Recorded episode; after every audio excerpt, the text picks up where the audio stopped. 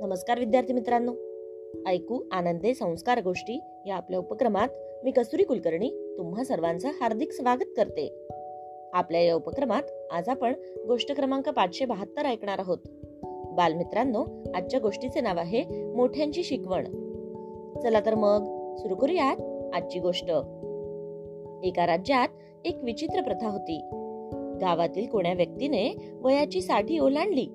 की त्या व्यक्तीला राज्याच्या बाहेर जंगलात राहायला पाठवलं जायचं. कारण समाजात फक्त स्वस्थ आणि तरुण लोकच जिवंत राहावेत असे त्या गावातील लोकांना वाटत असे. त्या जंगलात ती म्हातारी व्यक्ती कसं आयुष्य जगेल याची कोणालाही चिंता नसायची. त्याच राज्यात एक व्यक्ती लवकरच साठ वर्षांचा होणार होता. त्याचा तरुण मुलगा आपल्या वडिलांवर खूप प्रेम करीत होता. आपल्या वडिलांना इतर म्हाताऱ्या व्यक्तींसारखं जंगलात पाठवण्याची त्या मुलाला बिलकुल इच्छा नव्हती. म्हणून त्याने आपल्या वडिलांना घराच्या तळघरात लपवून ठेवले आणि त्यांच्या प्रत्येक सोयी सुविधेकडे लक्ष देत असे. त्यांची काळजी घेत असे. एकदा त्या मुलाने गावातील लोकांसोबत शर्यत लावली की उद्या सकाळी सूर्याचे पहिले किरण कोण बघणार? जेव्हा त्याने याबाबत आपल्या वडिलांना सांगितले तेव्हा त्यांनी त्याला सल्ला दिला की एक लक्षात ठेव.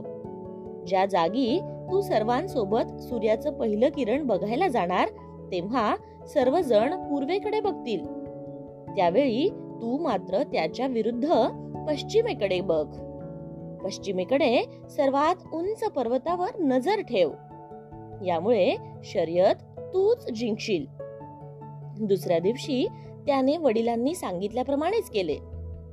त्यामुळे सर्वात आधी त्यानेच सूर्यकिरण पाहिले. जेव्हा लोकांनी त्याला विचारले की त्याला हा सल्ला कोणी दिला?